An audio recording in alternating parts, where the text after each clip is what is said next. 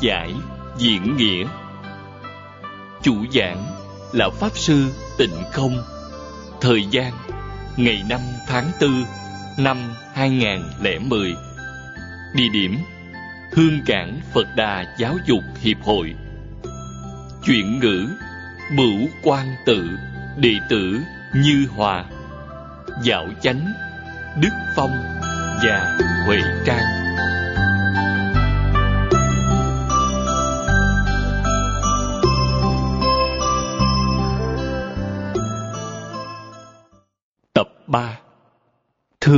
Chư vị Pháp Sư, Chư vị đồng học, Xin mời ngồi xuống.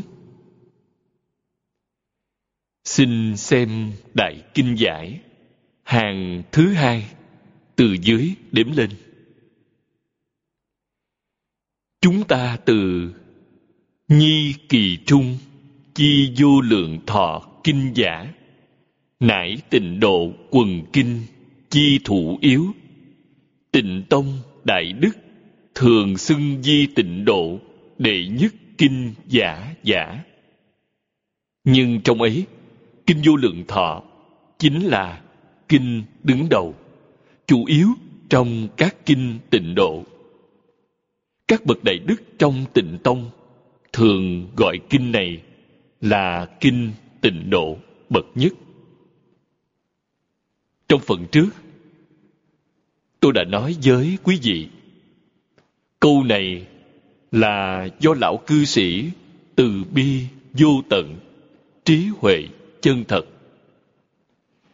Vừa mở đầu, trong đoạn ngắn thứ nhất này, đã giới thiệu bộ kinh điển hy hữu này với chúng ta. Trong đời này, chúng ta may mắn có thể nghe, có thể đọc, có thể y giáo phụng hành. Chúng ta có thể nói giống như ông Bành Tế Thanh. Một ngày hiếm có, khó gặp từ vô lượng kiếp đến nay. Ông ta nói nguyên nhân như thế. Một ngày như vậy quá khó có.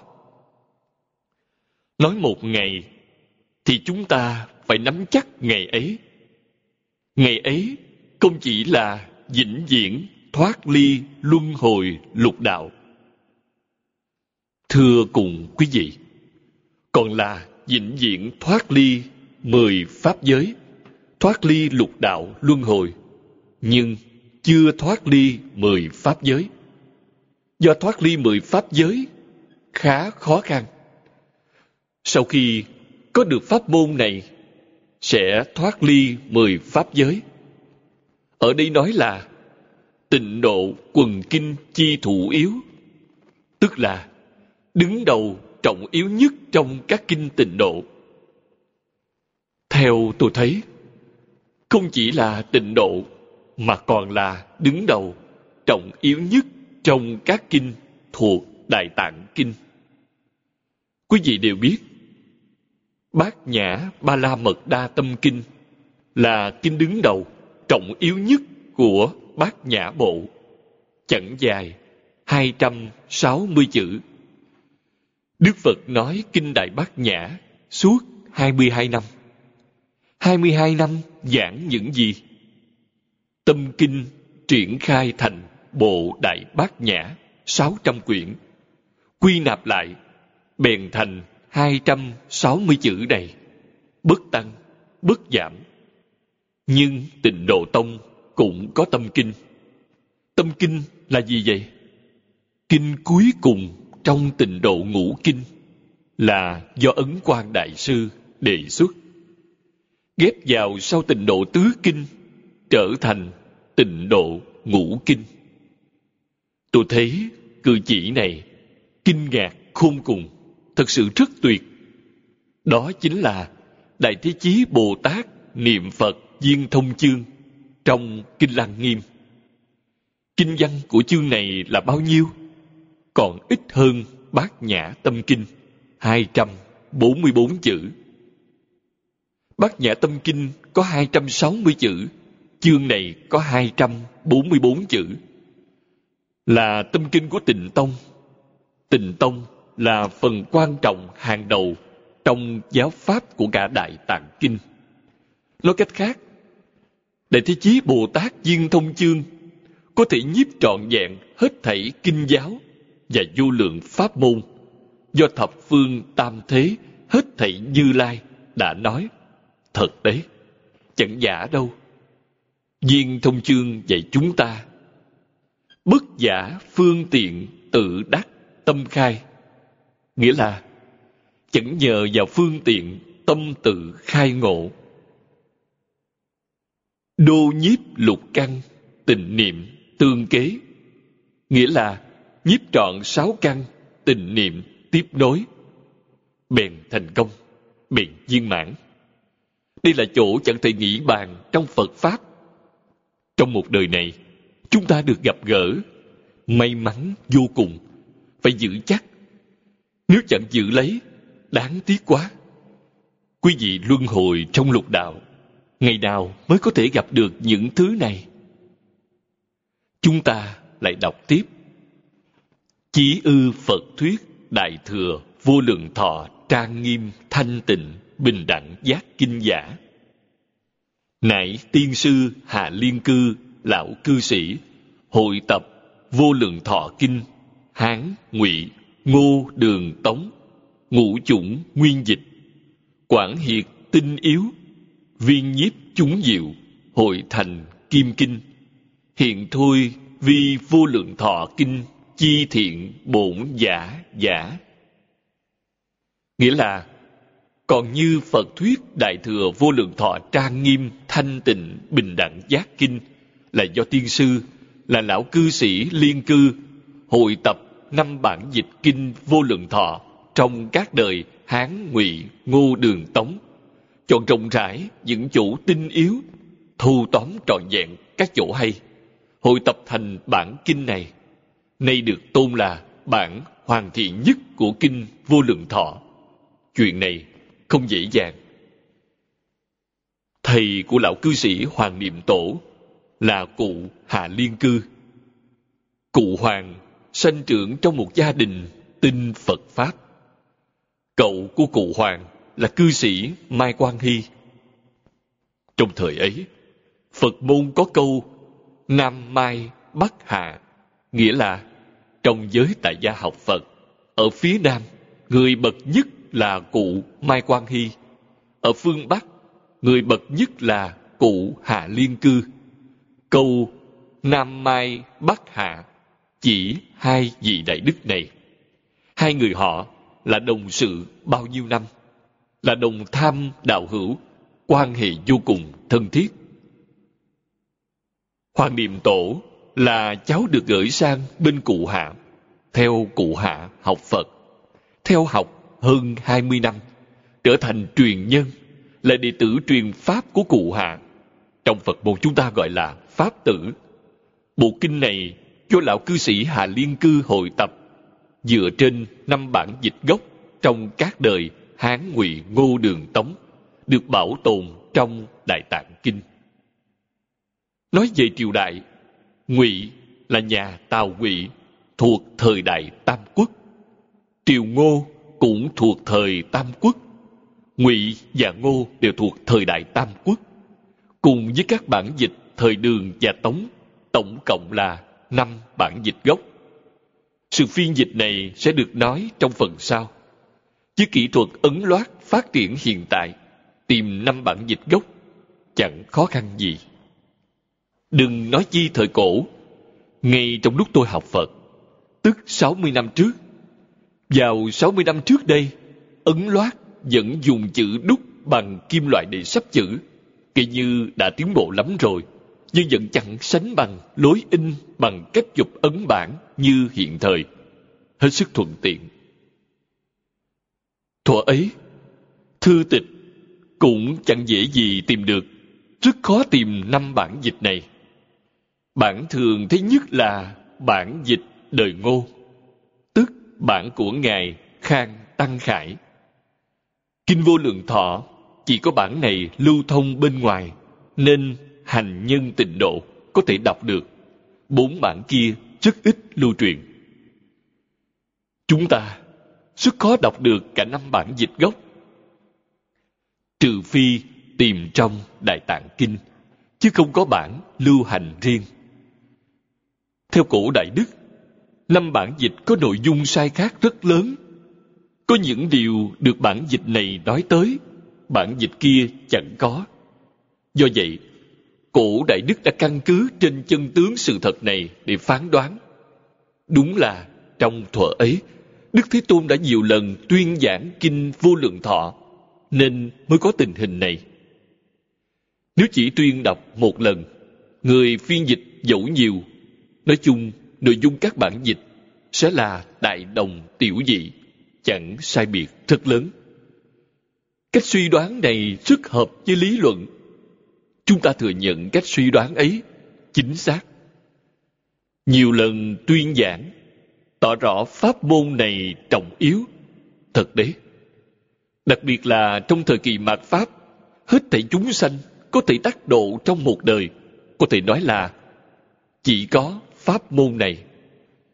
Chúng ta có thể nói, về sau, cụ Hoàng Niệm Tổ niệm Phật giảng sanh. Lúc cụ bệnh nặng, đã cậy bạn bè bảo cho tôi biết. Mỗi ngày, cụ niệm Phật 14 dạng tiếng. Niệm Phật viên tịch.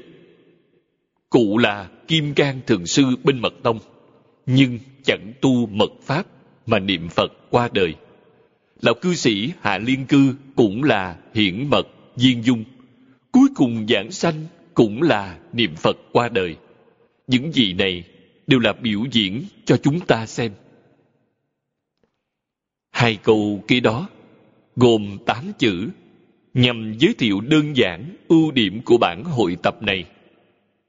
Quảng hiệt tinh yếu nghĩa là toàn bộ những tinh hoa và phần khai thị quan trọng nhất trong năm bản dịch gốc đều thuộc trong bản hội tập này. Do vậy, chúng ta có thể nói bản hội tập này là bản tổng hợp hoàn chỉnh của năm bản dịch gốc. Cụ Hạ đã thực hiện công tác này viên nhiếp chúng diệu. Viên là viên mãn, lý sự tinh diệu nhất trong năm bản dịch gốc đều được gom vào bộ kinh này. Hiện thôi vi vô lượng thọ kinh chi thiện bổn giả giả được đề cao là bản kinh vô lượng thọ hoàn thiện nhất ai đề cao lão cư sĩ hạ liên cư rất khiêm hư đương nhiên cụ sẽ ngượng ngùng chẳng tự nói quả thật là so với ba bản hội tập trong quá khứ cả ba bản hội tập ấy đều có tỳ vết còn bản này chẳng tìm được một khuyết điểm nào khó có lắm người đề cao đầu tiên là lão pháp sư huệ minh tức là vị thầy quy y của cụ Hà Liên Cư. Đây là một vị xuất gia. Là một vị lão Pháp Sư thông tông lẫn thông giáo, hiện mật viên dung. Trong giới cư sĩ, người đầu tiên đề cao là đại sĩ Mai Quang Hy. Bản này truyền sang Đài Loan, cũng do một lão cư sĩ từ Sơn Đông mang sang Đài Loan. Phía trước bản này có một bài tựa rất dài, Chư gì thấy trong bản in hiện thời, bài ấy được in kèm vào phía sau kinh. Thầy Lý thấy đây là lời tựa do thầy của mình viết để giới thiệu, bèn hoan hỷ vô cùng. Khi đó, thầy Lý mới ngoài 60, đại khái khoảng 65 tuổi, thì bản này bèn giảng tại Đại Trung một lần. Bản này vừa mới được hồi tập xong, được lưu hành với số ấn bản không nhiều lắm đại khái chỉ in ba ngàn bản, số lượng không nhiều. Sau khi bản này ra đời, đương nhiên chưa có ai viết chú giải. Vì sau này, chỉ nghe nói có Pháp Sư Từ Châu là một vị trưởng lão bên luật tông. Sư là một vị đại đức trong Phật môn vào đầu thời dân quốc. Giảng bản này một lần tại Sơn Nông, lại còn viết khoa phán Hoàng lão cư sĩ đã photocopy bản khoa phán này tặng cho tôi một quyển. Tôi dựa theo bản khoa phán của ngài, viết một bản khoa phán tỉ mỉ hơn. Tôi có bản khoa hội này. Bản này được nhiều người tôn sùng như thế. Thầy Lý giảng bộ kinh này, tự viết lời mi chú, đọc lời mi chú của thầy. Tôi có thể hiểu, nội dung của kinh. Cụ phân chia kinh văn thành từng đoạn, nêu đại ý mỗi đoạn. Đó chính là khoa đề, tức là tựa đề của từng khoa, nhằm nêu rõ nội dung. Vì thế, lần đầu tôi giảng bộ kinh này tại Mỹ đã dựa theo lời mi chú của thầy. Hình như đã giảng chừng hai ba lần rồi mới gặp lão cư sĩ Hoàng Niệm Tổ. Cụ tặng tôi bản chú giải này. Trong phần trước, tôi đã thưa cùng quý vị. Cụ tặng cho tôi bản in bằng rodeo, in trên giấy thường, chữ in trong đó lờ mờ, bản in như vậy đó.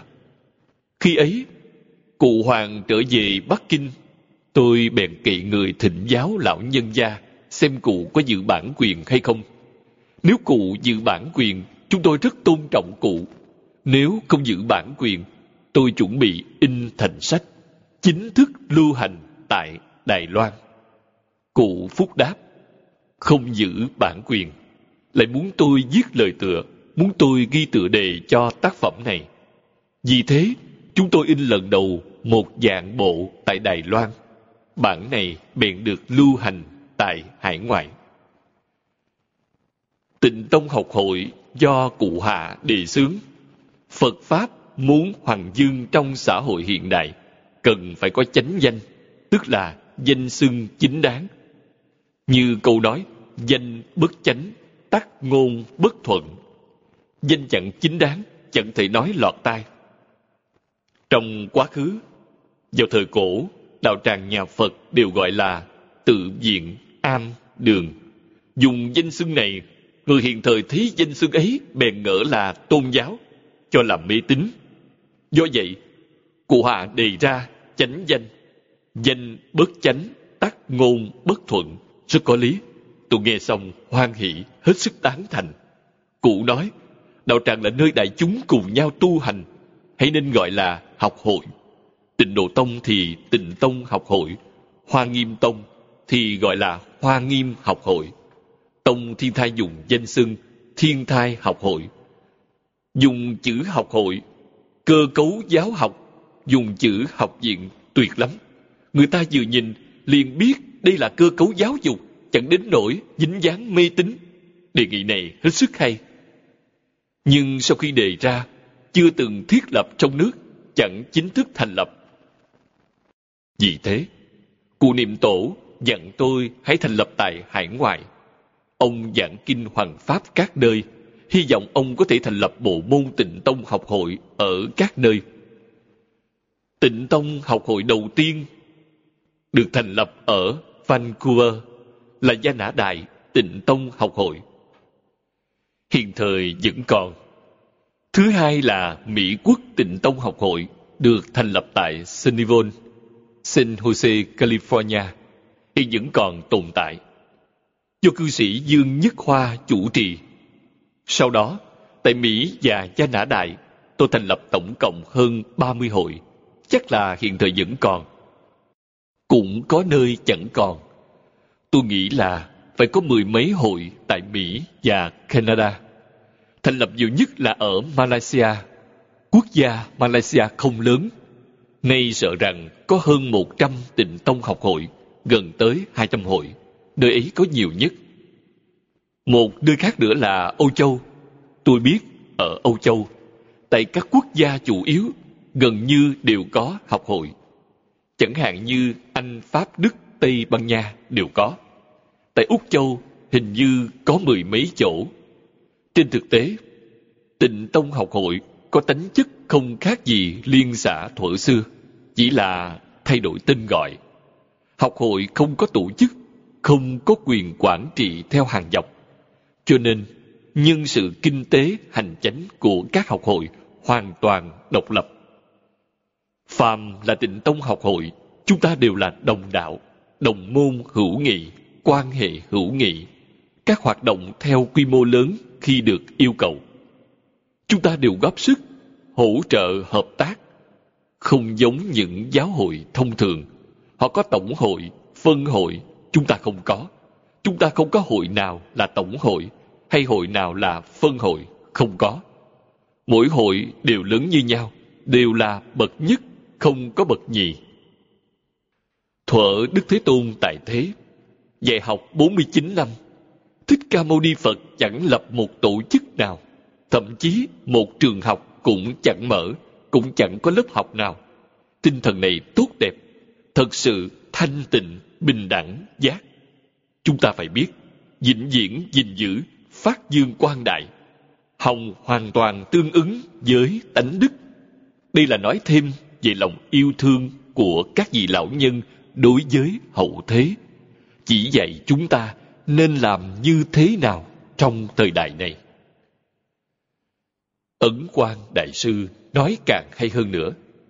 Tổ Ấn Quang nói, trong thời kỳ mạt Pháp, cũng là nói trong thời đại hiện tại này, đạo tràng không nên quá lớn, đồng học chớ nên quá đông. Ngày dạy chúng ta, tốt nhất là đồng học đừng nhiều hơn 20 người, đúng thế. Trong xã hội hiện thời, cách này rất hay, chi tiêu ít. Hai ba vị hộ pháp khá giả sẽ có thể chiếu cố đạo tràng. Điều kiện đầu tiên của người tu hành là thân an ổn, đạo mới hưng thịnh. Quý vị muốn thân và tâm yên ổn, hết thảy đều phải đơn giản hóa. Nếu đơn giản, sẽ chẳng cầu cạnh ai, không sợ khổ. Đức Phật dạy chúng ta hai điều kiện. Lúc sắp viên tịch, Thích Ca Mâu Ni Phật dạy các đệ tử hai điều kiện từ nay trở đi. Thứ nhất là phải trì giới, lấy giới làm thầy. Thứ hai là lấy khổ làm thầy. Quý vị không thể chịu khổ, chẳng thể trì giới, sẽ chẳng đạt được gì. Nếu có đạt được điều gì, đó là giả, chẳng thật. Hai câu khai thị này quan trọng hơn bất cứ điều gì khác. Chúng ta có làm được hay không? Vì lẽ gì người thuở trước có thể làm được? Cuối đời thanh, đầu thời dân quốc, mọi người đều có thể làm được. Vì sao người hiện thời không thể làm được? Tôi suy nghĩ vấn đề này rất lâu. Tôi đã tới rất nhiều nơi, gặp rất nhiều bạn học Phật trong nhà Phật chúng ta. Kẻ tại gia không hành thập thiện nghiệp, hàng xuất gia không hành sa di luật nghi. Chúng tôi cảm thấy rất tiếc đối. Chúng ta truy tìm nguyên nhân gì đâu? Truy tới cuối cùng, tìm ra căn nguyên. Thiếu giáo dục. Vào cuối đời Thanh, đầu thời dân quốc, tức là khoảng từ năm dân quốc 20, năm 1931 trở về trước. Tuy truyền thống văn hóa đã suy di, ít người nói tới, nhưng vẫn có người nhắc tới, vẫn có người làm chuyện này, nên còn có cội rễ, cũng có thể nói là gia giáo chưa hoàn toàn đoạn tuyệt. Gia giáo tại Trung Quốc là giáo dục tư thục. Quê chúng tôi là đức văn hóa thịnh dựng vào thời cổ. Phái văn học Đồng Thành thuộc quê hương chúng tôi. Trong hai thời Minh và Thanh đã xuất hiện rất nhiều người tài năng Tại nông thôn, trong các thôn trang, trẻ nhỏ đều đi học. Gần như không có trẻ nhỏ thất học. Trường học mở trong các từ đường. Do có căn bản này, nên từ nhỏ đã học biết quy củ. Đọc các sách cổ, có căn bản, tức là có căn bản về nho học, có căn bản đạo đức. Đạo ở đây chính là Thái Thượng Cảm ứng Thiên đạo tràng phổ biến nhất của đạo gia là miếu thành hoàng. Sự giáo dục quan trọng nhất trong ấy là thập dương điện, tức điện thờ thập điện Diêm Dương. Vậy điều gì? Vậy nhân quả. Phụ nữ ở nông thôn mỗi năm đều đến miếu thành hoàng, dân hương cũng phải bốn năm lượt. Thuở nhỏ, tôi theo mẹ. Khi đó hãy còn rất bé, độ năm sáu tuổi, tới miếu thành hoàng thắp hương cha mẹ có cơ hội giáo dục, bảo chúng tôi khởi tâm động niệm, lời nói, việc làm, cử chỉ đều đừng nên phạm tội. Phạm tội thì con thấy hình phạt là núi đao, dạt dầu. Nói dối bị rút lưỡi. Ấn tượng này rất sâu, suốt đời không thể quên. Lớn lên, khởi tâm đồng niệm, bèn nghĩ đến miếu thành hoàng. Có những chuyện quý vị chẳng dám làm, Cổ nhân Trung Quốc nói, thiểu thành nhược thiên tánh, tập quán thành tự nhiên. Nghĩa là tập luyện từ nhỏ sẽ trở thành tánh tình giống như bẩm sinh, cho thói quen trở thành tự nhiên. Giáo dục được dưỡng thành từ nhỏ, sanh hiệu quả rất lớn. Gặp chuyện, quý vị sẽ suy nghĩ xem chuyện này có nên làm hay không, sau này còn có nhân quả ra sao, cho nên kinh sợ. Vì vậy, học Phật, tam quy ngũ giới thập thiện rất dễ tiếp nhận, rất dễ làm được. Hiện thời vì sao khó khăn dường ấy, giáo dục cơ sở truyền thống, giáo dục đặt nền tảng căn bản đã bị dứt bỏ. Chúng ta đánh nhau với Nhật Bản 8 năm. Sự giáo dục căn bản này bị bỏ mất. Tôi cảm thấy tổn thất vô cùng. Sau này, chúng tôi dần dần tiếp xúc Phật Pháp, quay trở về truyền thống văn hóa, nhận biết mối quan hệ giữa nho, thích và đạo hết sức mật thiết, vĩnh viễn chẳng có cách nào tách rời. Sau khi tiếp xúc bèn hiểu rõ, biết truyền thống văn hóa thật tốt đẹp, trên khắp thế giới không tìm đâu ra. Sau khi quý vị học rồi, mới thật sự yêu thương đất nước, yêu thương dân tộc. Khắp thế giới không tìm đâu ra được nơi nào có mối quan hệ này. Nhiều năm qua, chúng tôi tới nhiều quốc gia, qua lại với người ngoại quốc, biết bình, biết người. Chúng ta hiểu ưu điểm lẫn nhược điểm của họ. Họ biết nhược điểm của người Trung Quốc, nhưng không biết ưu điểm. Trừ một số ít nghiên cứu văn hóa và lịch sử Trung Quốc là hiểu được. Không ai chẳng bội phục. Đó là truyền thống văn hóa giáo dục, nhân tánh họ bội phục. Như học giả Thang Ân Tỷ đã nói rành rẽ. Giải quyết vấn đề xã hội trong thế kỷ 21 chỉ có học thuyết khổng mạnh và đại thừa Phật Pháp. Người Anh đã nói như thế đó. Đúng vậy, chẳng giả chút nào. Tôi tham dự hội nghị hòa bình do Liên Hợp Quốc chủ trì mười mấy lần. Hiện thời, quốc tế và xã hội quá rối ren, gần như đã tới tình trạng không thể giảng hội. Làm thế nào đây? Do vậy, khi tôi giảng diễn tại Kiếm Kiều, tức Cambridge, đã hỏi các đồng học, người Anh nói như thế đó, những thứ trong do gia và đại thừa Phật Pháp thật sự có thể giải quyết vấn đề hay không? Các đồng học cười, không ai trả lời. Tôi lại hỏi, hóa ra tiến sĩ Thăng Ân Tỷ nói trật lất rồi sao?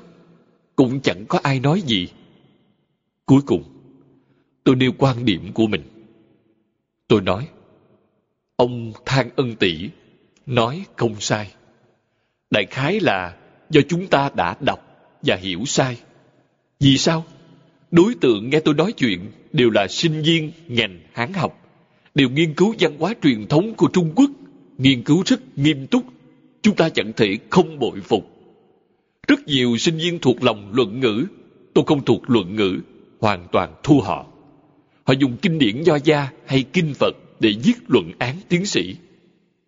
Trong đó, có một sinh viên cho tôi biết anh ta dùng kinh vô lượng thọ để viết luận án tiến sĩ. Tôi nói, kinh vô lượng thọ có chín phiên bản khác nhau, anh dùng bản nào? Anh ta dùng bản hội tập của cụ Hà Liên Cư, cùng một bản như chúng ta đang học. Tôi nói, ngày hôm nay chúng tôi nhắc tới khổng mạnh ngay lập tức quý vị nghĩ đến tứ thư ngũ kinh mười ba kinh nghĩ đến những sách ấy nói đến đại thừa phật học nhất định sẽ nghĩ đến hoa nghiêm pháp hoa bát nhã những kinh điển đại thừa ấy đối với các vị rất quen thuộc. Nhưng những kinh điển đó có thể giải quyết vấn đề xã hội trong hiện tại hay không? Không ai dám nói gì. Tôi bảo họ nghĩ như vậy là hiểu lầm. Nhắc tới văn hóa truyền thống của Trung Quốc, quý vị đều nghĩ tới những sách vở mang tánh chất đại biểu, không sai. Tứ thư ngũ kinh, mười ba kinh là đại biểu cho nho gia, hoa nghiêm, pháp hoa, bát nhã, pháp tướng là đại biểu cho đại thừa Phật Pháp. Đúng vậy. Những thứ ấy là hoa quả thật đẹp. Thật ưa nhìn. Hoa quả từ đâu ra? Mọc trên cành nhánh. Cành nhánh do đâu mà có? Cành nhánh có cội rễ. Cội rễ là gì? cội rễ của Phật Pháp là thập thiện nghiệp đạo. Kinh thập thiện nghiệp đạo chẳng dài. Trong kinh, Đức Phật đã giảng rất rõ ràng. Thập thiện nghiệp đạo giống như đại địa, cây cối, hoa cỏ, đều sanh từ mặt đất. Như vậy mới là đã tìm được cội rễ. Đức Phật dùng điều này làm tỷ dụ.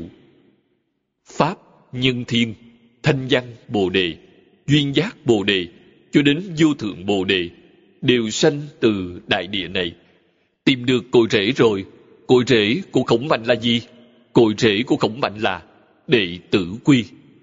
Cội rễ của đạo giáo là thái thượng cảm ứng thiên. Ba thứ này không ai nghĩ đến.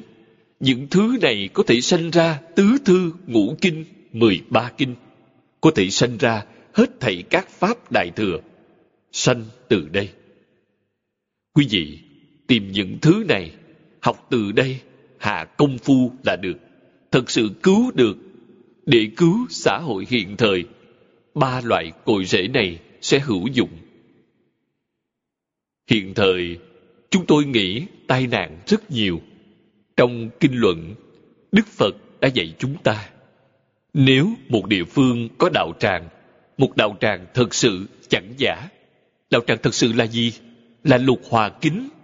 Quý vị thấy, khi chúng ta thọ trì tam quy, quy y tăng, chúng trung tôn, phải đọc lời thầy này. Câu này có nghĩa là gì? Tăng là tăng đoàn, là đoàn thể. Đoàn thể như thế nào sẽ được gọi là tăng đoàn? Tăng đoàn không nhất định là người xuất gia. Mọi người học Phật nhất định phải hiểu rõ điều này. Từ bốn người trở lên sống cùng một chỗ đều tu lục hòa kính thì gọi là tăng đoàn hay hòa hợp chúng. Chúng là từ bốn người trở lên. Người Trung Quốc gọi ba người là chúng, nhưng trong Phật Pháp, bốn người gọi là chúng. Bốn người ấy, nếu là gia đình của quý vị, gia đình quý vị có bốn người, trong gia đình tu lục hòa kính, thì gia đình quý vị là tăng đoàn. Tăng đoàn sinh ra hiệu quả gì? Thập phương chư Phật hộ niệm, hết thảy Long Thiên Thiện Thần ủng hộ. Nơi nào có đoàn thể này, nơi ấy không có tai nạn. Thực tế, chẳng giả đâu. Do vậy, Tăng không phải là chỉ riêng người xuất gia. Các vị phải biết, xuất gia và tại gia đều như nhau. Bốn người cùng tu hành một chỗ là Tăng đoàn. Lục hòa kính là gì? Chúng ta cũng treo những điều này phía ngoài lầu mười. Quý vị vào đó sẽ thấy kiến hòa đồng giải, giới hòa đồng tu, thân hòa đồng trụ, khẩu hòa vô tranh, ý hòa đồng duyệt, lợi hòa đồng quân. Sáu điều ấy, phải làm thế nào mới có thể thực hiện những điều ấy? Thưa quý vị, thực hiện ba món căn bản của nho thích đạo như đã nói trên sẽ thực hiện được lục hòa kính. Nếu trong đoàn thể nhỏ này chúng ta thực hiện đệ tử quy, thực hành cảm ứng thiên, thực hành thập thiện nghiệp sẽ là tăng đoàn hòa hợp. Đoàn thể nhỏ này có số lượng từ bốn người trở lên. Nếu nhiều thì chẳng hạn chế số lượng. Tu hành trong đạo tràng này, đạo tràng này được thập phương chư Phật hộ niệm, tất cả long thiên thiện thần phù hộ. Có đạo tràng như vậy hay không? Tôi học Phật năm 19 năm rồi mà chưa hề thấy. Không chỉ là chưa thấy mà cũng chưa nghe nói tới. Tôi chỉ nghe nói hai người xuất gia ở cùng một chỗ hàng ngày đều cãi nhau. Đau buồn thay. Hương cảng có một tăng đoàn như vậy xuất hiện.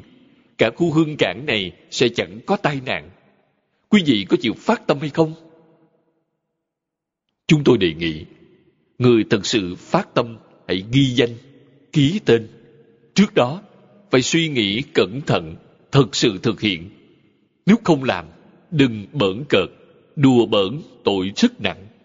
Chúng ta chẳng thể đòi hỏi người khác phải từ chính mình làm, từ bản thân làm, làm từ đạo tràng nhỏ này của chúng ta. Tôn trọng đạo tràng của người khác, quyết định chẳng phê bình, quyết định không can thiệp, quyết định chẳng nói người khác là sai. Hết thảy hãy từ chính mình mà làm, từ đạo tràng nhỏ của chúng ta mà làm hãy xem đạo tràng nhỏ của chúng ta có ai ghi tên hay không? Có người phát tâm thật sự làm hay không? Tai nạn lắm như vậy. Làm thế nào để cứu khu vực hương cảng? Nếu hương cảng không có tai nạn, tôi tin tưởng dùng duyên hải Trung Quốc sẽ không có tai nạn. Hướng ra ngoài, từ Nhật Bản, Hàn Quốc tới Đài Loan, Phi Luật Tân, dưới là đến Việt Nam. Những khu vực này cũng chẳng có tai nạn. Quý vị nói xem, công đức này nhiều lắm. Hoàn toàn do chính mình có chịu phát tâm hay không, chịu thật sự làm hay không. Lão cư sĩ Hạ Liên Cư suốt đời thường nói hai chữ này. Chân cán, nghĩa là thật sự làm. Thực sự thực hành ba thứ căn bản ấy, chúng ta quy y kinh vô lượng thọ. Quy là quay đầu, y là dựa vào, dựa vào đạo lý được giảng trong kinh vô lượng thọ, nương theo phương pháp giảng trong kinh vô lượng thọ, nghiêm túc tu hành, không ai chẳng sanh tịnh độ. Sanh vào tịnh độ là thành Phật trong một đời. Nói cách khác, quý vị thành Phật trong đời này công đức viên mãn, nhưng quý vị phải ghi nhớ, muốn thật sự viên mãn, ba món căn bản này rất trọng yếu. Có người cho tôi biết dường như người chẳng có ba căn bản này, nghe nói cũng dạng sanh. Có tình hình này hay không? Có. Nhưng ba căn bản của người ấy chẳng lộ rõ. Người ấy có hay không? Chắc chắn là có. Nếu không, làm sao có thể giảng sanh đâu có lẽ này. Nói tới một bà cụ già niệm Phật giảng sanh, suốt đời cũng chưa hề học Phật, cũng chẳng hề học đạo, mà cũng chẳng hề học nho. Chuyện gì cũng chẳng biết. Quý vị lấy tiêu chuẩn của đệ tử quy để xem xét. Bà cụ đó có phạm một điều nào hay chăng? Quý vị nghiêm túc kiểm tra. Bà cụ chẳng phạm một điều nào. Tuy chưa từng học, thập thiện nghiệp chưa hề học, nhưng người này đúng là thiện nhân, trọn đủ. Quý vị quan sát cẩn thận mới phát hiện Người giảng sanh, người niệm Phật giảng sanh, bất luận có học hay không, biết chữ hay không, đều là người rất có đức hạnh. Điều thực sự là thiện nhân mới có thể giảng sanh. Kẻ tâm hạnh chẳng lành, lắm mưu mô, rất khó giảng sanh. Vì sao? Quý vị chẳng thể đến thế giới cực lạc là nơi chư thượng thiện nhân hội họp. Quý vị giận dí lòng tính toán, làm sao có thể giảng sanh cho được. Quý vị khởi tâm đồng niệm, Phật Bồ Tát biết ngay. Chư thượng thiện nhân ai nấy đều biết. Thật à, thật đấy. Sách Hoàng Nguyên Quán dạy chúng ta thế này. Trong tâm của hết thảy chúng sanh, vừa mới giấy một niệm, niệm ấy bèn trọn khắp pháp giới. Tốc độ quá nhanh, xứng tánh, nhưng bản thân chúng ta không biết. Bất luận niệm gì, chỉ cần niệm vừa giấy lên, sẽ có ba thứ trọn khắp. Thứ nhất là tin tức này trọn khắp pháp giới. Thứ hai là xuất sanh vô tận. Thứ ba là chứa đựng cả không lẫn có. Trong một niệm, bèn có ba thứ trọn khắp. Quý vị không có cách nào tưởng tượng phạm vi trọn khắp ấy. Người Trung Quốc có hai câu nói hình dung hết sức hay. Kỳ đại vô ngoại, kỳ tiểu vô nội. Nghĩa là không có gì lớn mà ra ngoài, không có gì nhỏ mà chẳng lọt vào trong. Hai câu này rất nhiều người nghe đã quen tai, cũng đều có thể nói. Nhưng trên thực tế, rất khó nói rõ ý nghĩa. Kỳ đại, vô ngoại là không có ngàn mé, nhưng kỳ tiểu, vô nội, khó hiểu. Kinh Hoa Nghiêm đã giảng rất hay. Thế nào là vô nội? Trong một hạt di trần có thế giới. Thế giới như thế nào? To như thế giới bên ngoài. Trong di trần có thế giới thế giới trọn chẳng rút nhỏ, di trần chẳng phình to. Vẫn như vậy, chẳng lớn hay nhỏ. Thế giới trong di trần lại có di trần, trong di trần lại có thế giới trùng trùng vô tận. Gọi là kỳ tiểu vô nội. Quý vị truy tìm đến tột cùng được chăng? Tìm không được. Cảnh giới chẳng thể nghĩ bàn. Đức Phật chẳng nói dối. Vì sao? Quý vị kiến tánh sẽ thấy được, bèn hiểu rõ quý vị chưa kiến tánh nghĩ cách nào cũng nghĩ không ra, đều chẳng thể tư duy được.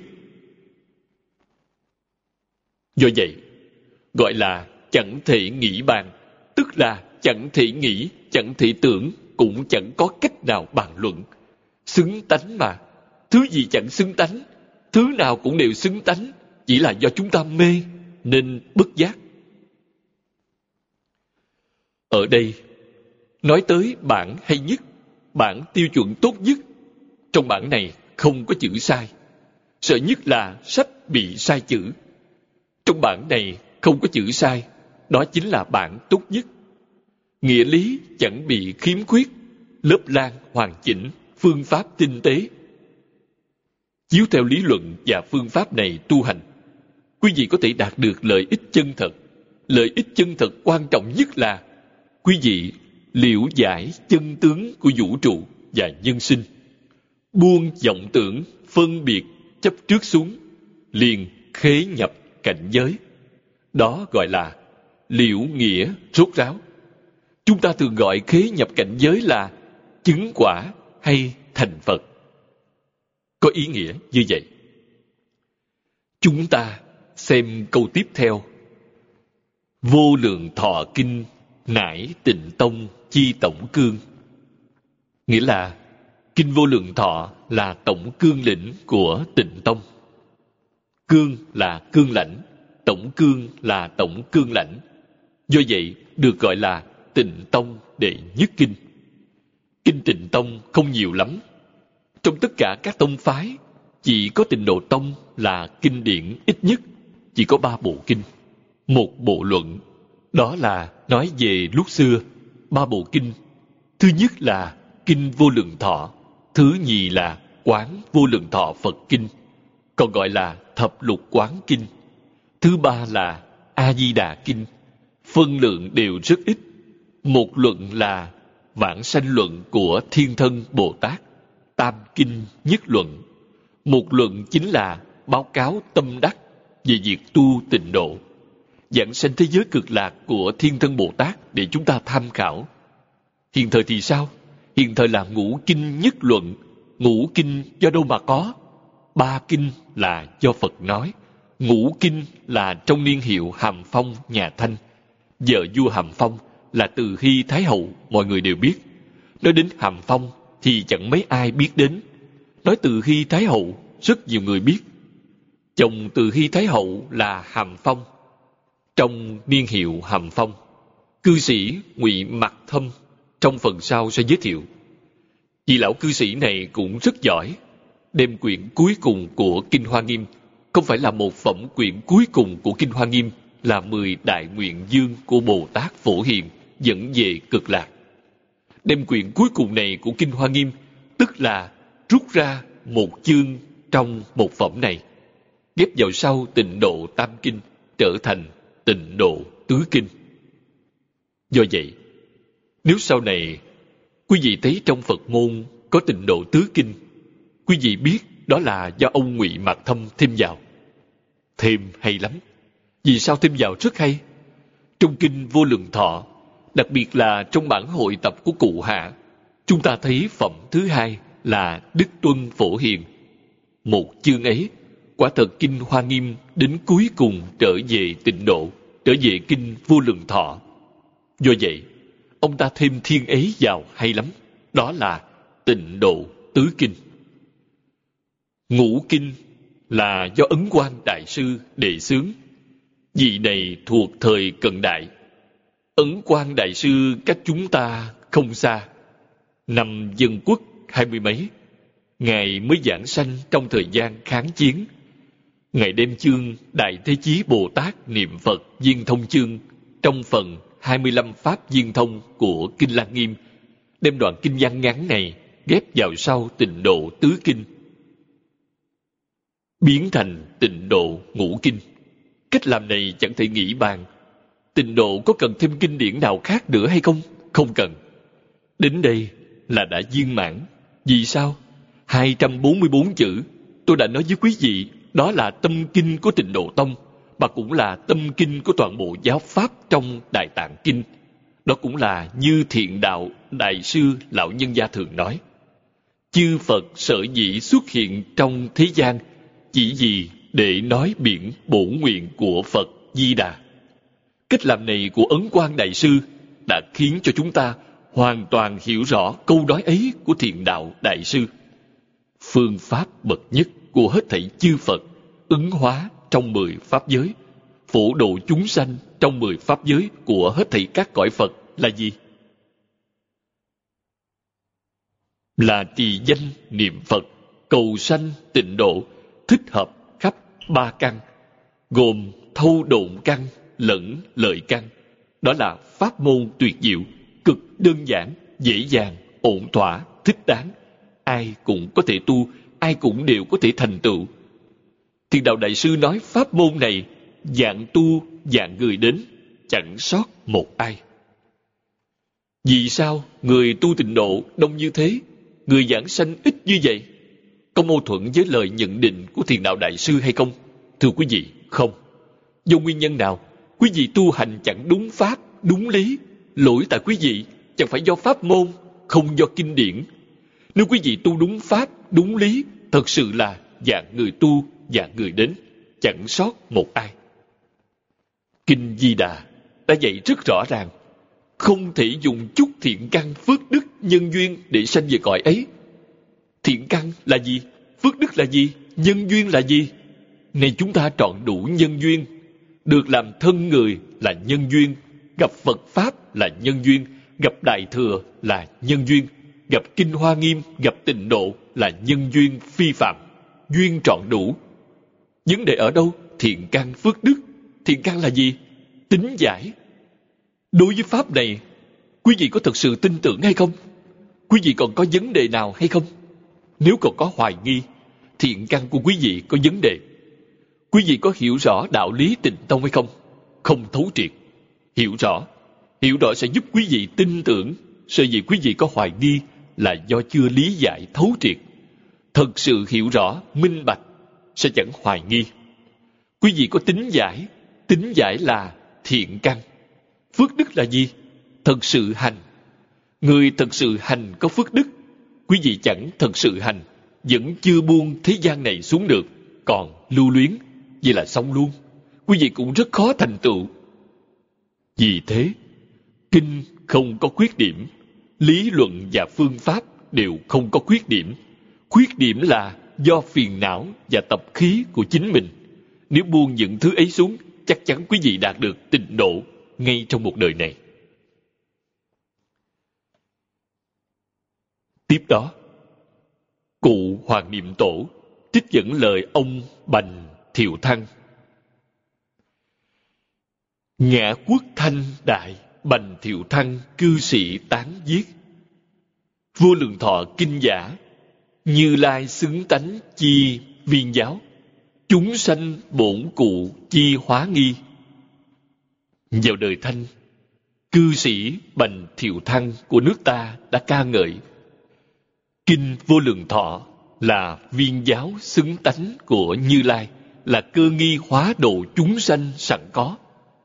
Mấy câu này hết sức quan trọng.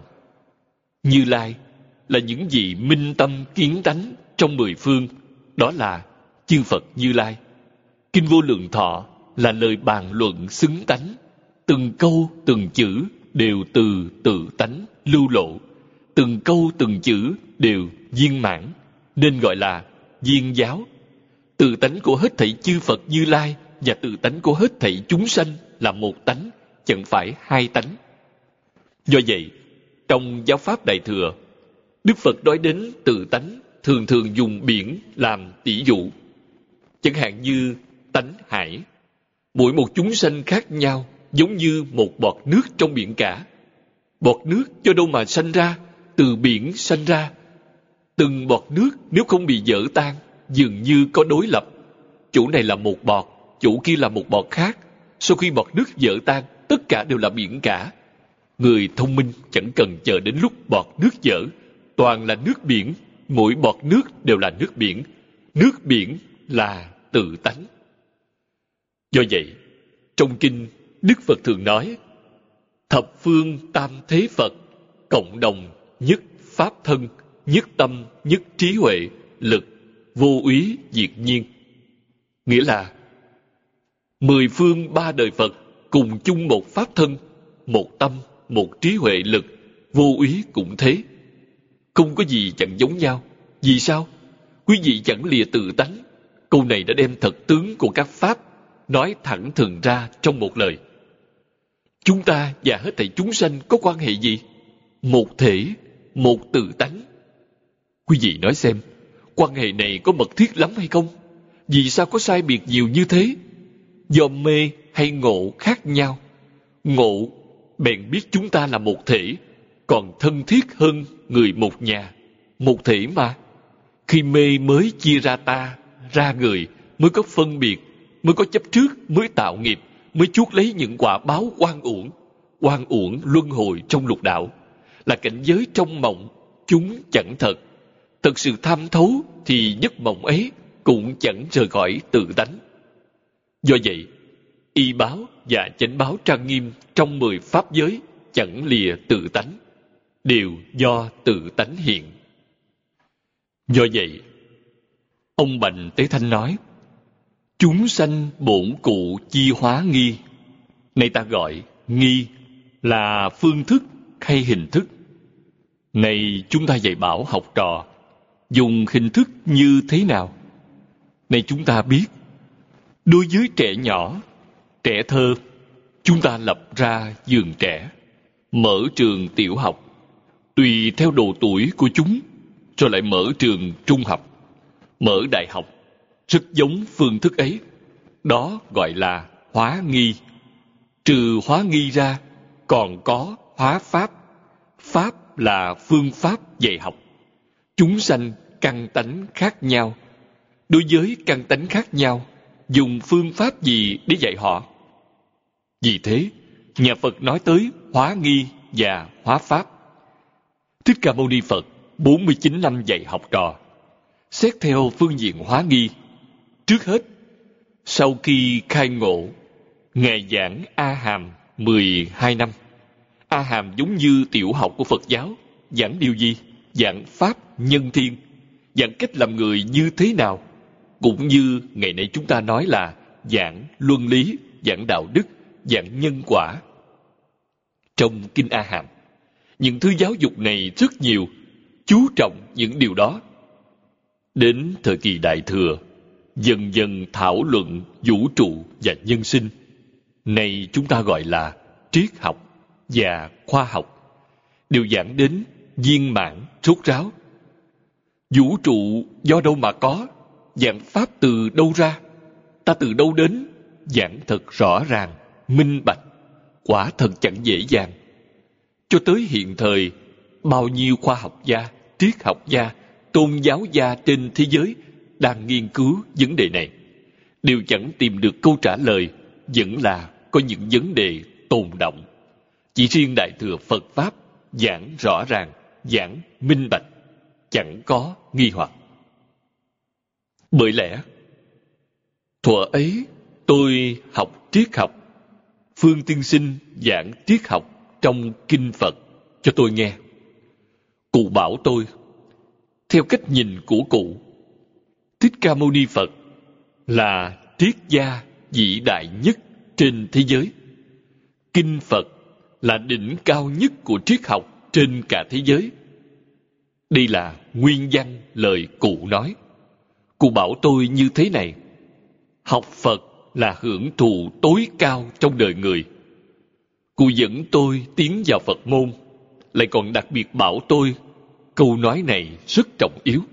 Nếu không, tôi sẽ mê hoặc, sẽ hoài nghi, sẽ nhìn những kẻ học Phật học như thế nào, chân tướng có đúng như Phương Tiên Sinh nói hay không?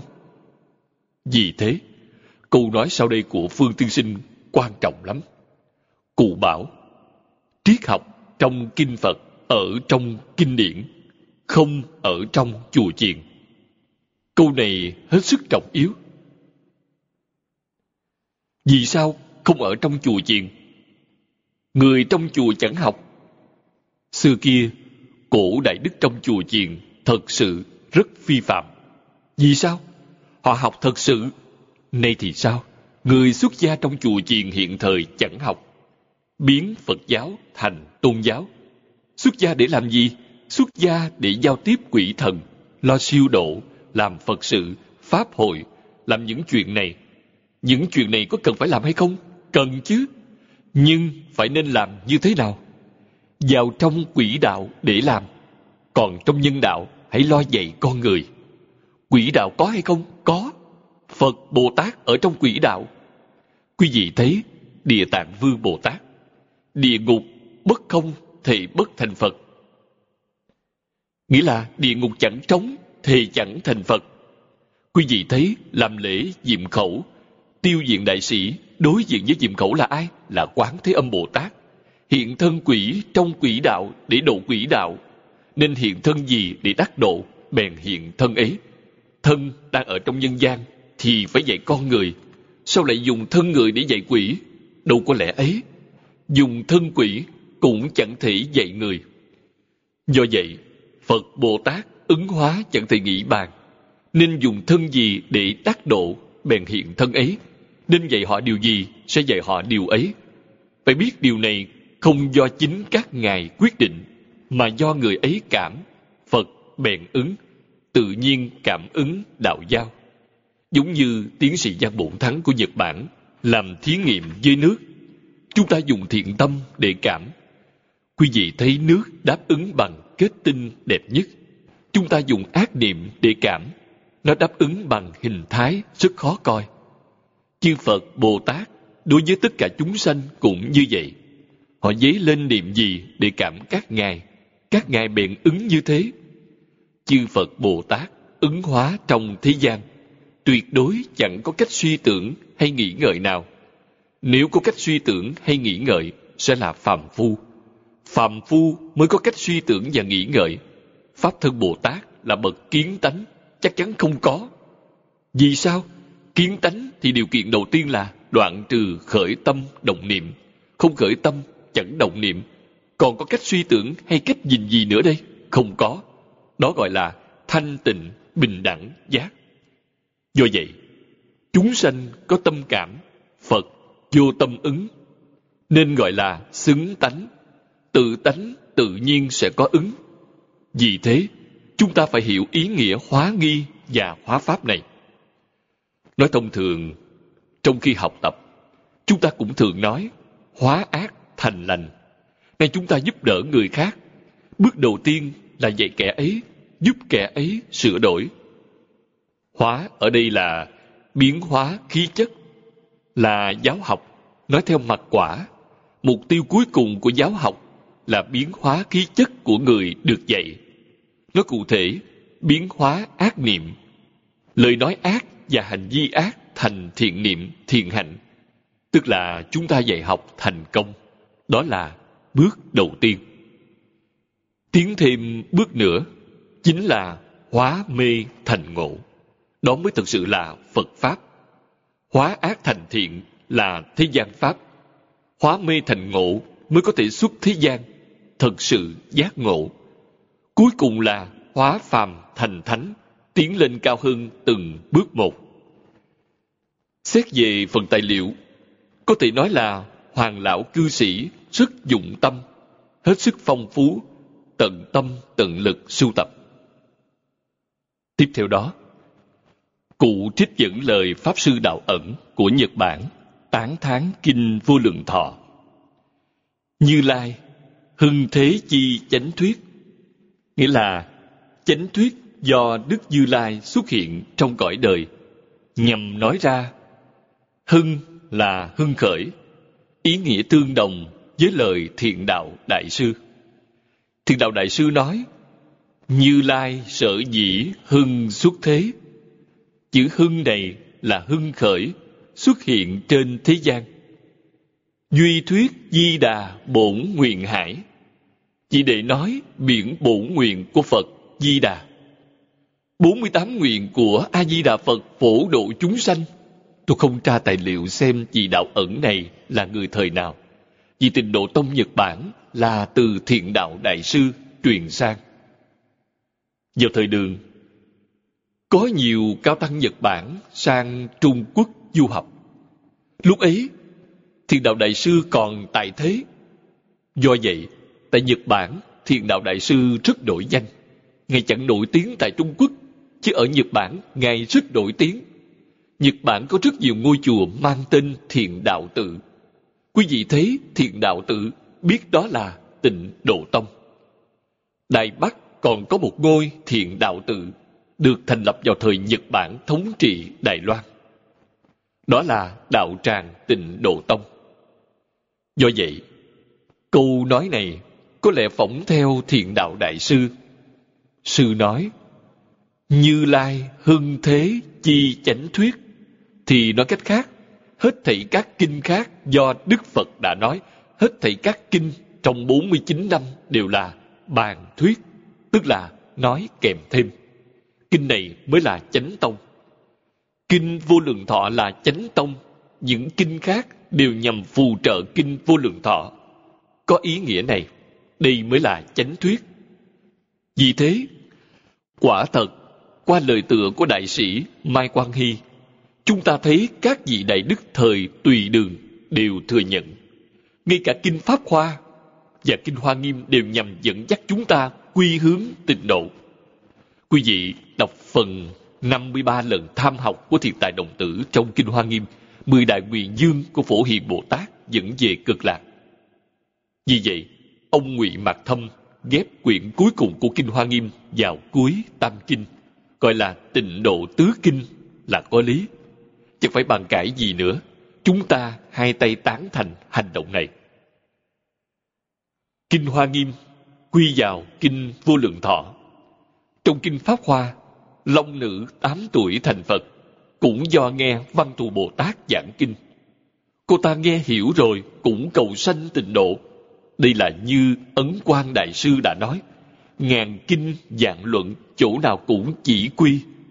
Do vậy, nói kinh này là chánh thuyết, xác thực là có căn cứ. Kỳ đặc tối thắng chi diệu điển, nghĩa là bộ kinh điển màu nhiệm lạ lùng, đặc biệt thù thắng nhất. Kỳ đặc, tối thắng là thù thắng, khôn sánh. Hết thảy các kinh chẳng thể sánh bằng, kể cả kinh hoa nghiêm và pháp hoa. Tuy hai kinh ấy đều là đại thừa, đều là kinh nhất thừa, nhưng đâu có thù thắng như pháp môn này. Nhất thừa cứu cánh chi cực thuyết, nghĩa là giảng về nhất thừa rốt ráo đến tột cùng nói rõ chỗ lạ lùng đặc biệt ở nơi nào, thù thắng nhất ở chỗ nào. Kinh này đúng giáo pháp nhất thừa. Giáo pháp nhất thừa là thành phật trong một đời. Được kinh này giảng đến chỗ viên mãn rút ráo. Tốc tật là nhanh chóng. Trong các pháp môn, tức là các pháp môn của các tông phái thông thường, thời gian tu học đều phải rất lâu.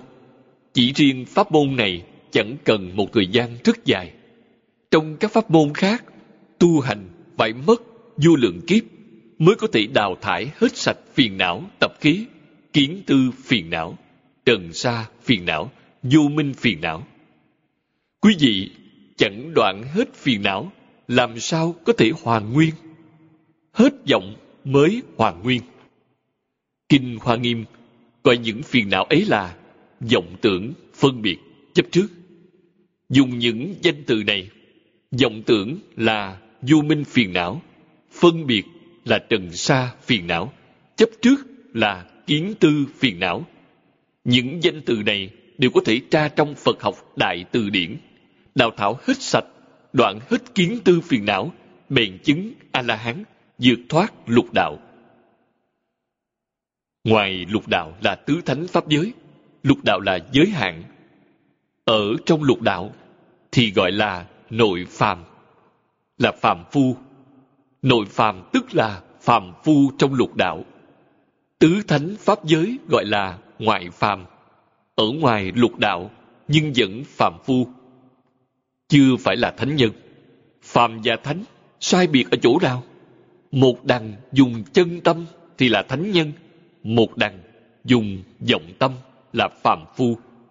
Vọng tâm là dùng a lại gia thức phải biết trong tứ thánh pháp giới ngoài a la hán bích chi phật bồ tát còn có phật tức là trên đó còn có Phật. Nhưng Phật trong tứ thánh pháp giới hoàn toàn dùng A Lại Gia.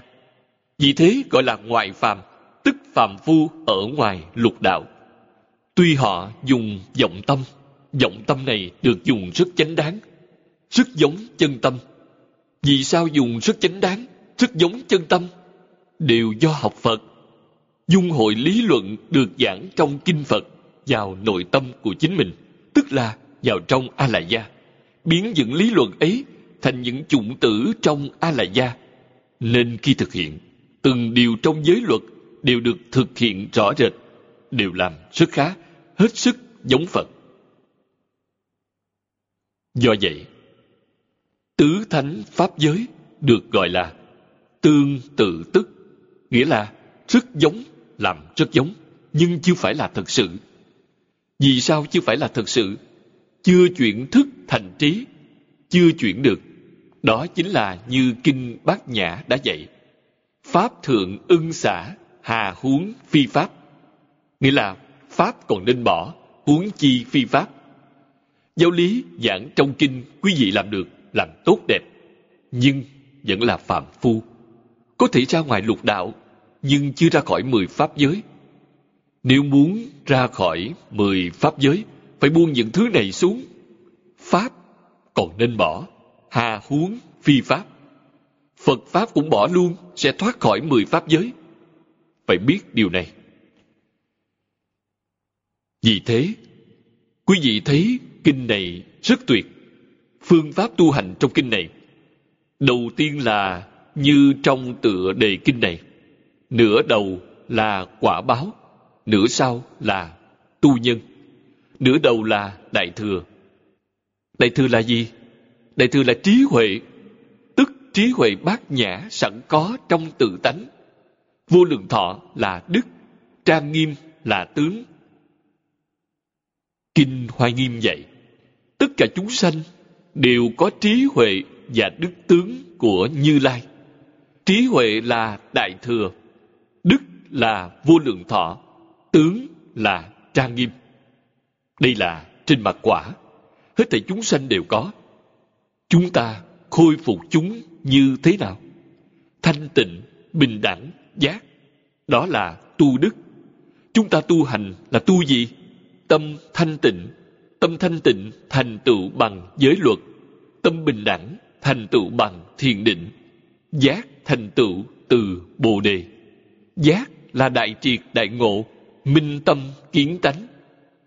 Vì vậy tu thanh tịnh bình đẳng giác chứng đại thừa vô lượng thọ trang nghiêm. Ngay trong tự đề kinh đã nêu ra cương lãnh tu hành và thành tựu nơi quả địa. Bởi lẽ đó, tại Trung Quốc lẫn ngoại quốc, các tổ sư Đại Đức đã nói rất tuyệt, nói thật hay. Nhất thừa cứu cánh chi cực thuyết, tốc tật, viên dung chi kim ngôn. Lời giảng về nhất thừa sốt ráo đến tột bậc là lời giảng viên dung nhanh chóng. Chữ kim này được dùng rất nhiều trong kinh Phật. Quý vị phải hiểu ý nghĩa. Kim có nghĩa là gì? Giang chẳng thay đổi. Kim loại đều bị oxy hóa, đều bị đổi màu, chỉ mình hoàng kim không thay đổi. Quý ở chỗ này.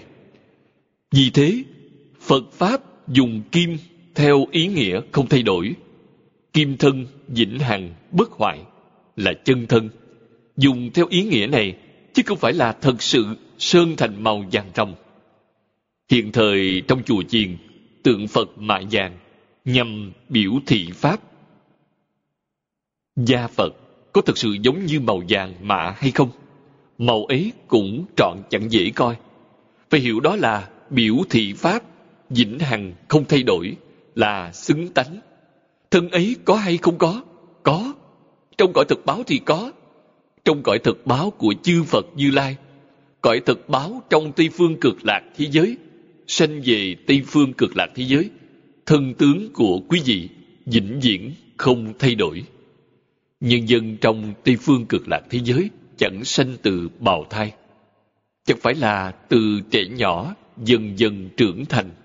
Chẳng phải họ là hóa sanh. Hóa sanh đến nơi ấy trong hoa sen, hóa thân có hình dáng như thế nào? dáng vẻ chẳng khác a di đà phật cho mấy chỗ này là pháp bình đẳng hiện thời chúng ta vẽ tây phương cực lạc thế giới vẽ a di đà phật đặc biệt to vẽ bồ tát nhỏ hơn một chút người giảng sanh lại vẽ nhỏ hơn chút nữa. Điều này cũng không đúng pháp. To như nhau. Đâu có to hay nhỏ như vậy. Thực sự có to hay nhỏ sẽ chẳng bình đẳng. To như nhau, vĩnh hằng không thay đổi. Họ là hóa sanh. Do những điều này, quý vị đọc kinh giáo nhiều hơn, sẽ dần dần hiểu rõ, sẽ thấy ý nghĩa được thật sự bao hàm ở đây vì sao không bị biến hóa? Vì chẳng có ý niệm. Đạo lý ở chỗ này. Quý vị hiểu đạo lý này, sẽ tin tưởng. Biến hóa do đâu mà có? Biến hóa là duy thức sở biến, duy tâm sở hiện. Cõi thật báo trang nghiêm, chỉ có duy tâm sở hiện, không có duy thức sở biến. Đã chuyển thức thành trí, cho nên chẳng biến. Quý vị không có ý niệm sẽ chẳng khởi tâm động niệm. Khởi tâm động niệm sẽ biến, chẳng khởi tâm không động niệm. Làm sao biến? Sẽ chẳng biến. Vĩnh hằng không thay đổi.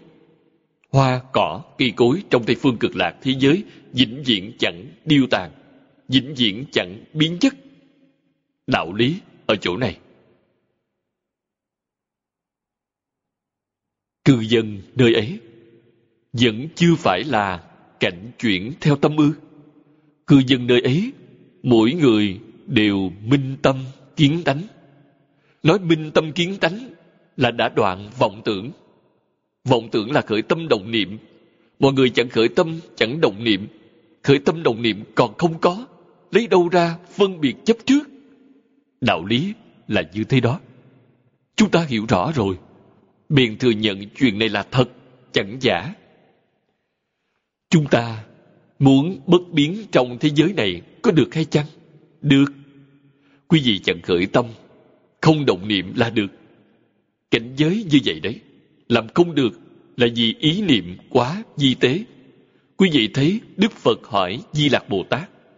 Thích ca mâu ni phật hỏi ngài di lạc, vẫn chưa phải là nói cho chúng ta nghe. Một niệm của bọn phạm phu chúng ta dấy lên tức là trong tâm có ý niệm, một niệm của chúng ta dấy lên. Trong một niệm này có bao nhiêu tế niệm hợp thành một niệm? Đức phật hỏi mấy niệm, mấy tướng, mấy thức.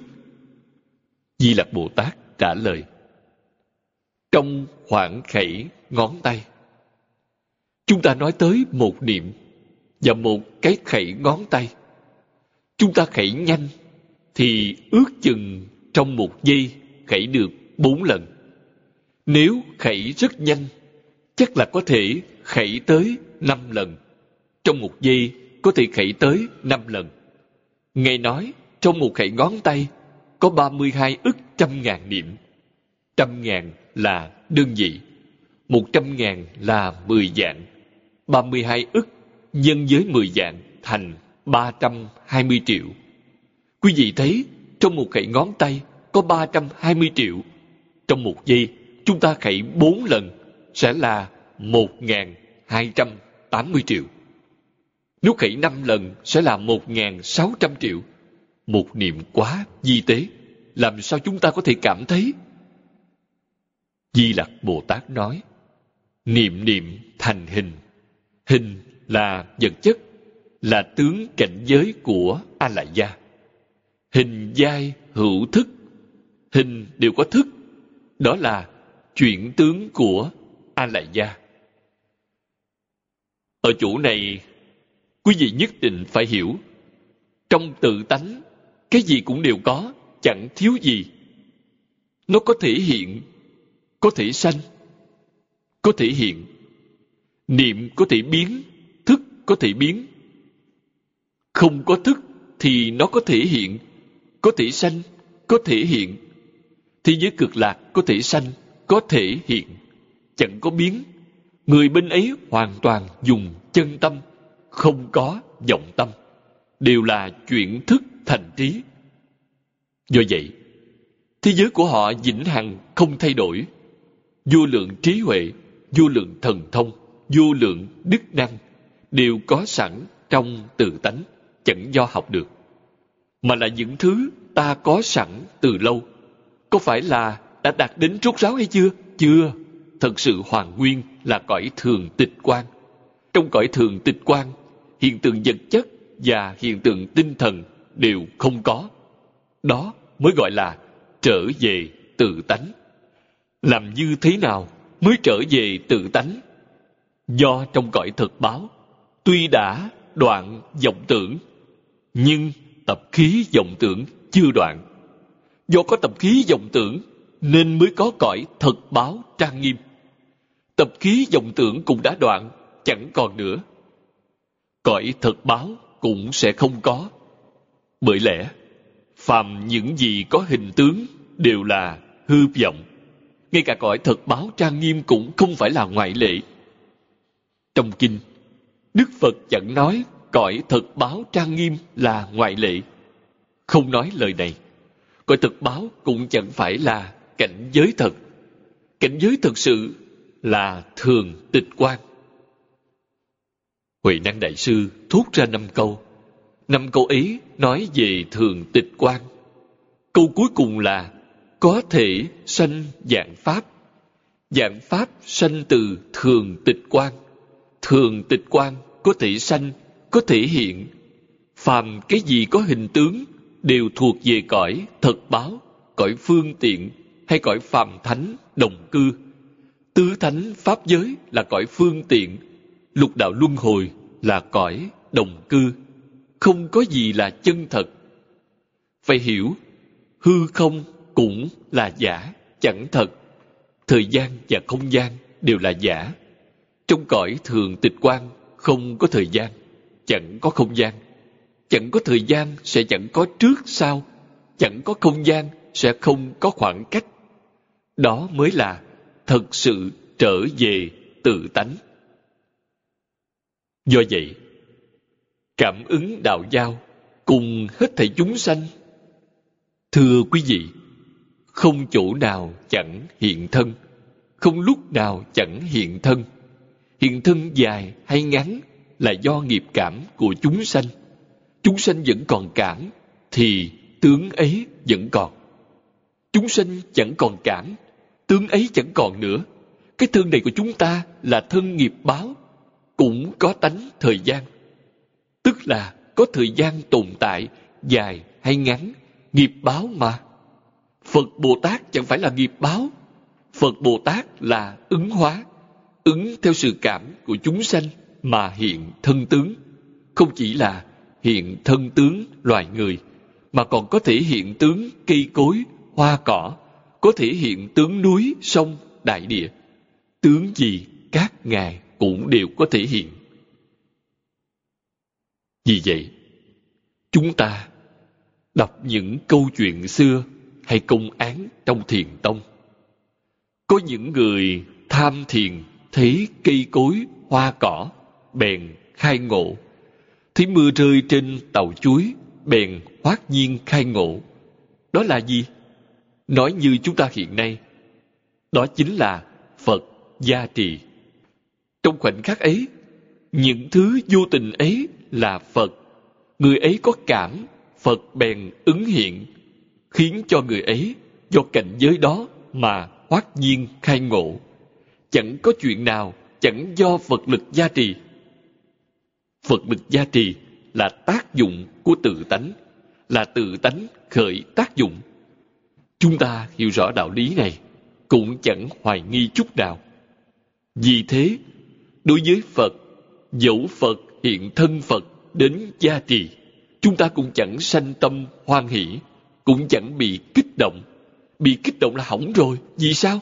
A-di-đà Phật là tự tánh di đà của quý vị, do tự tánh của chính quý vị biến hiện, chẳng ở bên ngoài. Thế giới cực lạc là duy tâm tịnh độ. Chủ nào là bên ngoài? Toàn là tánh đức, tự tánh lưu lộ. Quý vị hiểu đạo lý này sẽ vĩnh viễn tâm bình khí hòa vĩnh viễn là như như bất động. Huệ năng đại sư nói rất tuyệt. Nào ngờ tự tánh vốn chẳng lay động. Quý vị vĩnh viễn giữ được thanh tịnh, bình đẳng, giác, chẳng để cho tâm dấy lên chút sóng mòi nào trong cảnh giới, như thế là đúng. Thập phương xưng tán chi thành ngôn. Đây là lời khen ngợi chân thành trong mười phương. Câu này dễ hiểu, lời lẽ chân thành, chắc chắn chẳng nói dối. Chúng sanh bổn cụ chi hóa nghi, nhất thừa chi liệu nghĩa, dạng thiện chi tổng môn. Là hóa nghi sẵn có của chúng sanh, là liệu nghĩa nhất thừa, là môn tổng quát của muôn điều thiện. Những điều này đều đã nói trong phần trước. Tịnh độ quần kinh, bách sổ thập bộ chi cương yếu, nhất đại tạng giáo chi chỉ quy giả là cương yếu của một trăm mấy chục bộ kinh giảng về tịnh độ là chỗ chỉ về của các giáo pháp trong đại tạng kinh ở đây cũng nói đến giáo pháp trong cả đại tạng kinh xác thực là như vậy như thượng chư hiền sở dĩ thịnh tán thử kinh giả nghĩa là sở dĩ các vị hiền nhân nồng nhiệt khen ngợi kinh này như trên. Xưa nay, các đại đức tán thán bộ kinh này. Cái dĩ bổn kinh trì danh niệm Phật Pháp môn là vì Pháp môn trì danh niệm Phật trong kinh này. Mấy câu tiếp theo quan trọng lắm. Viên mãn, quá khó có. Pháp môn nào có thể dẫn đến viên mãn rốt ráo? Viên mãn là gì? Mảy may khiếm khuyết cũng chẳng có. Pháp môn này viên mãn, hoa nghiêm là viên mãn, pháp hoa là viên mãn, nhưng quá dài, không như kinh này. Kinh này phân lượng ít dường ấy, nhưng viên mãn như hoa nghiêm và pháp hoa, hiếm có lắm. Trực tiệp nghĩa là thẳng thừng, nhanh chóng, thẳng thừng, thỏa đáng. Phương tiện, pháp môn này thuận tiện nhất trong hết thảy các pháp môn. Các pháp môn đều gọi là phương tiện pháp môn này là pháp môn thuận tiện nhất trong các phương tiện. Cứu cánh, nghĩa là rốt ráo. Phương tiện nào giúp quý vị thành Phật, phương tiện ấy là rốt ráo. Phương tiện nào giúp quý vị thành Bồ Tát, tuyệt lắm, nhưng chưa rốt ráo. Phương tiện nào giúp quý vị thành A-la-hán, lại càng chẳng phải là rốt ráo. Do vậy, nay chúng tôi dạy quý vị giúp quý vị chuyển ác thành thiện. Quý vị biến thành người tốt, vẫn chưa phải là rốt ráo, phải là thành Phật thì mới là rốt ráo, chưa thành Phật thì chưa rốt ráo. Giúp quý vị chứng đẳng giác Bồ Tát như quán thế âm vẫn chưa rốt ráo. Bởi lẽ, quý vị chưa thành Phật, pháp môn này giúp chúng ta rốt ráo thành Phật. Nhất siêu trực nhập, tối cực, viên đốn. Nghĩa là, hễ vượt thoát bèn vào thẳng Phật quả, viên đốn tột cùng. Cực viên cực đốn, đốn là đốn siêu. Dùng phương pháp gì? Di đà dứt thừa nguyện hải, lục tự hồng danh chi cứu cánh quả giác, tác ngã chúng sanh chi nhân tâm. Dùng biển nguyện nhất thừa của Phật Di Đà, sáu chữ hồng danh nơi quả giác rốt ráo, làm cái tâm cho lũ chúng sanh chúng ta trong khi tu nhân. Đây là nói rõ ra. Cụ Hoàng nói, nhất siêu trực nhập, tối cực, viên đốn. Là nói gì vậy? Là sáu chữ Nam Mô A Di Đà Phật. Đơn giản như thế đó, dễ dàng như thế đó, sinh ra hiệu quả to dường ấy. Ai tin tưởng? Vì thế gọi là phương pháp khó tin. Trong kinh, Đức Phật nói, duy Phật, giữ Phật, phương năng, cứu cánh. Chỉ có Phật và Phật mới có thể thấu hiểu rốt ráo. Đảnh giác Bồ Tát đối với pháp môn này giống như nhìn trăng qua một lớp the. Đây là lời ví von, giống như chúng ta ngắm mặt trăng, trăng trung thu chẳng hạn. Cách một lớp the, the rất mịn, the là một loại sa rất mịn, the như trong the lụa, sa đoạn. cách một lớp the ngắm trăng, còn cách một tầng. Đẳng giác Bồ Tát đối với pháp môn này giống như cách một lớp the ngắm trăng. Phật chẳng có lớp the hay sa này. Đẳng giác Bồ Tát còn bị ngăn cách bởi một lớp the hay sa quá sâu, đạo lý quá sâu, nhưng sự tình quá đơn giản. Do sáu chữ bèn thành công. Thật vậy sao? Thật đấy. Nay tôi nói về cư sĩ Tiểu Lị ở nơi đây. Quý vị thấy cư sĩ Hoàng Trung Sương làm thí nghiệm coi sáu chữ hồng danh có hiệu quả hay không? Ông ta thí nghiệm. khi nói cụ nhân niệm Phật ba năm có thể giảng sanh. Ông ta bèn thí nghiệm. Ông ta mới ba mươi mấy tuổi, là một người rất trẻ, bế quan tại thâm quyến, nhờ cư sĩ tiểu lỵ hộ trì. Hai năm, mười tháng, ông Sương bèn biết trước lúc mất. Thật đấy, chẳng giả đâu. Pháp môn dễ dàng như thế đó. Trong quá khứ, chúng tôi nghe lão Pháp Sư Đàm Hư báo cáo. Tôi không có duyên phận này. Thiếu phước phận, chẳng được gặp lão Pháp Sư. Tôi đến Hương Cảng. Ngài đã giảng sanh hai ba năm rồi. Nhưng tôi nghe từ băng thâu âm. Sư giảng khai thị trong Phật thất. Có đồng tu đem cúng băng thâu âm đến cho tôi nghe. Sư nói bằng giọng địa phương miền Bắc. Tôi nghe chẳng hiểu lắm. Tôi nghe liên tục không ngừng ba mươi lượt. Đại khái có thể nghe hiểu chín phần. Cuối cùng tôi rốt cuộc tìm được một đồng tu ở phương Bắc.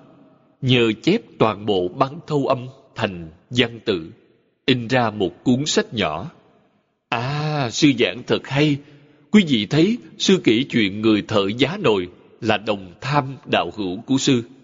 Là người quen, tại gia niệm Phật. Một câu A-di-đà Phật thôi, ông thợ giá nồi không biết chữ, chưa từng đi học. Ngoài 40 tuổi mới xuất gia, điều gì cũng chẳng biết là bạn chơi đùa hồi nhỏ của lão hòa thượng Đế Nhàn, cùng ở trong một thôn trang. Ông ta đến tìm Pháp Sư Đế Nhàn, cuộc sống của ông ta thật sự khổ sở quá. Thấy Pháp Sư Đế Nhàn làm Pháp Sư xuất gia, cũng thoải mái lắm, rất hâm mộ. Bèn muốn theo Ngài xuất gia. Lão Pháp Sư Đế Nhàn cũng hết sức từ bi.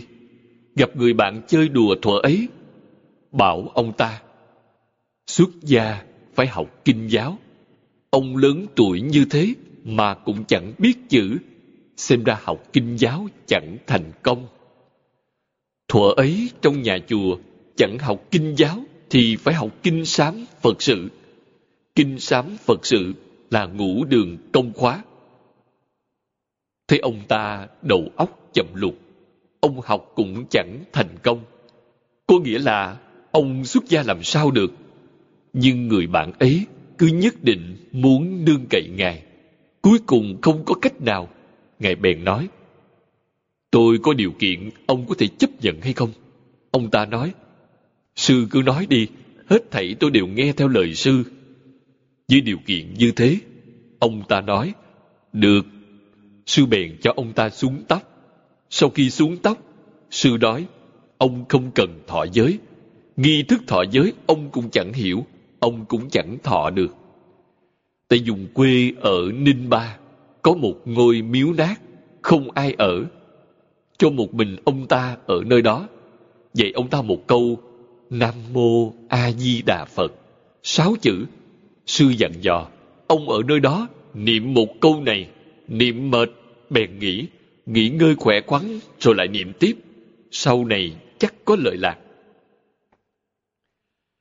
Bí quyết thành công của người này chẳng có gì khác. Thật thà, dân lời, thật sự làm, ông ta bèn thành công.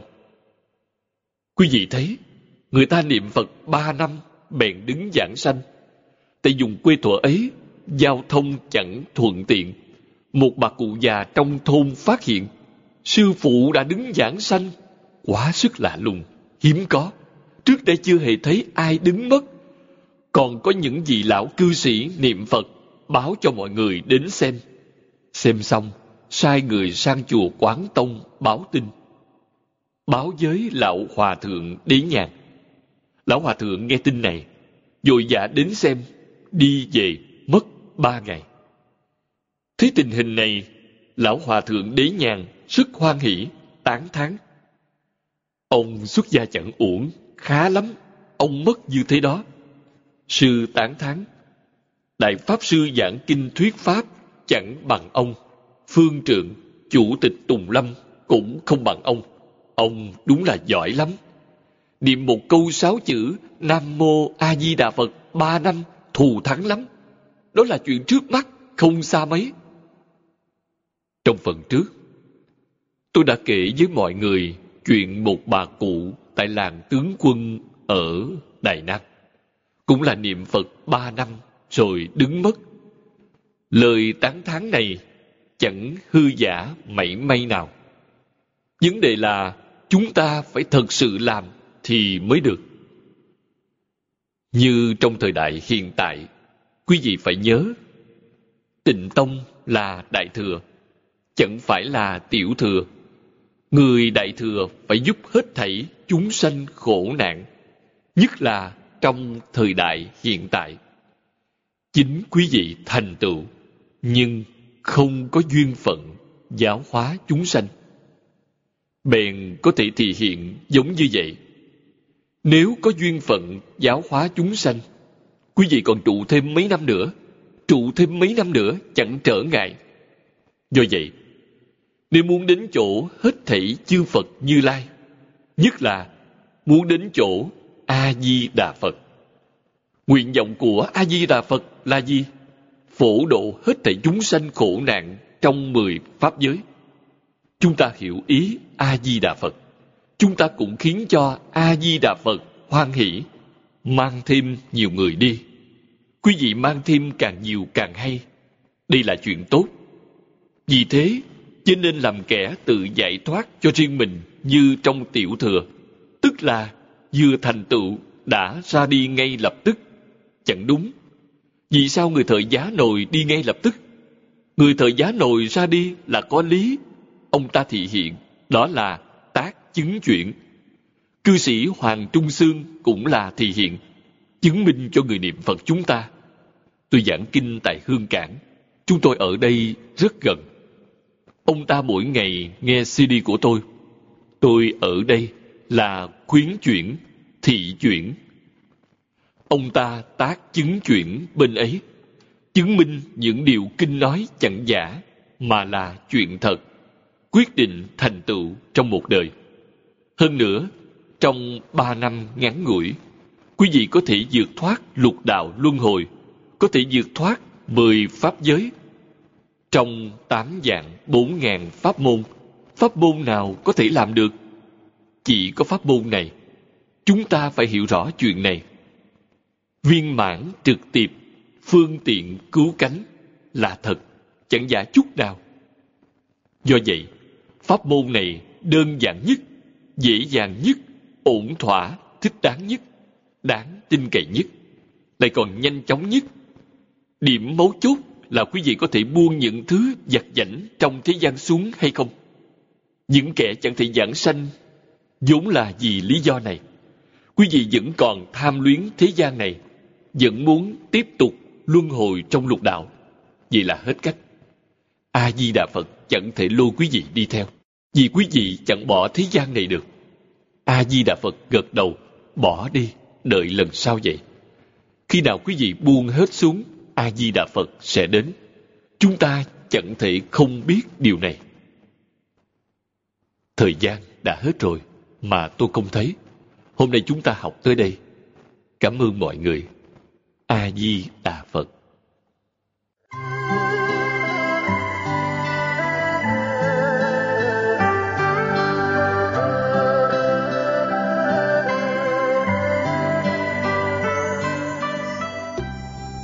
Đại chúng đạo tràng tịnh độ, thành tâm cúng dường và chuyển âm người đọc phật tử thiện quan.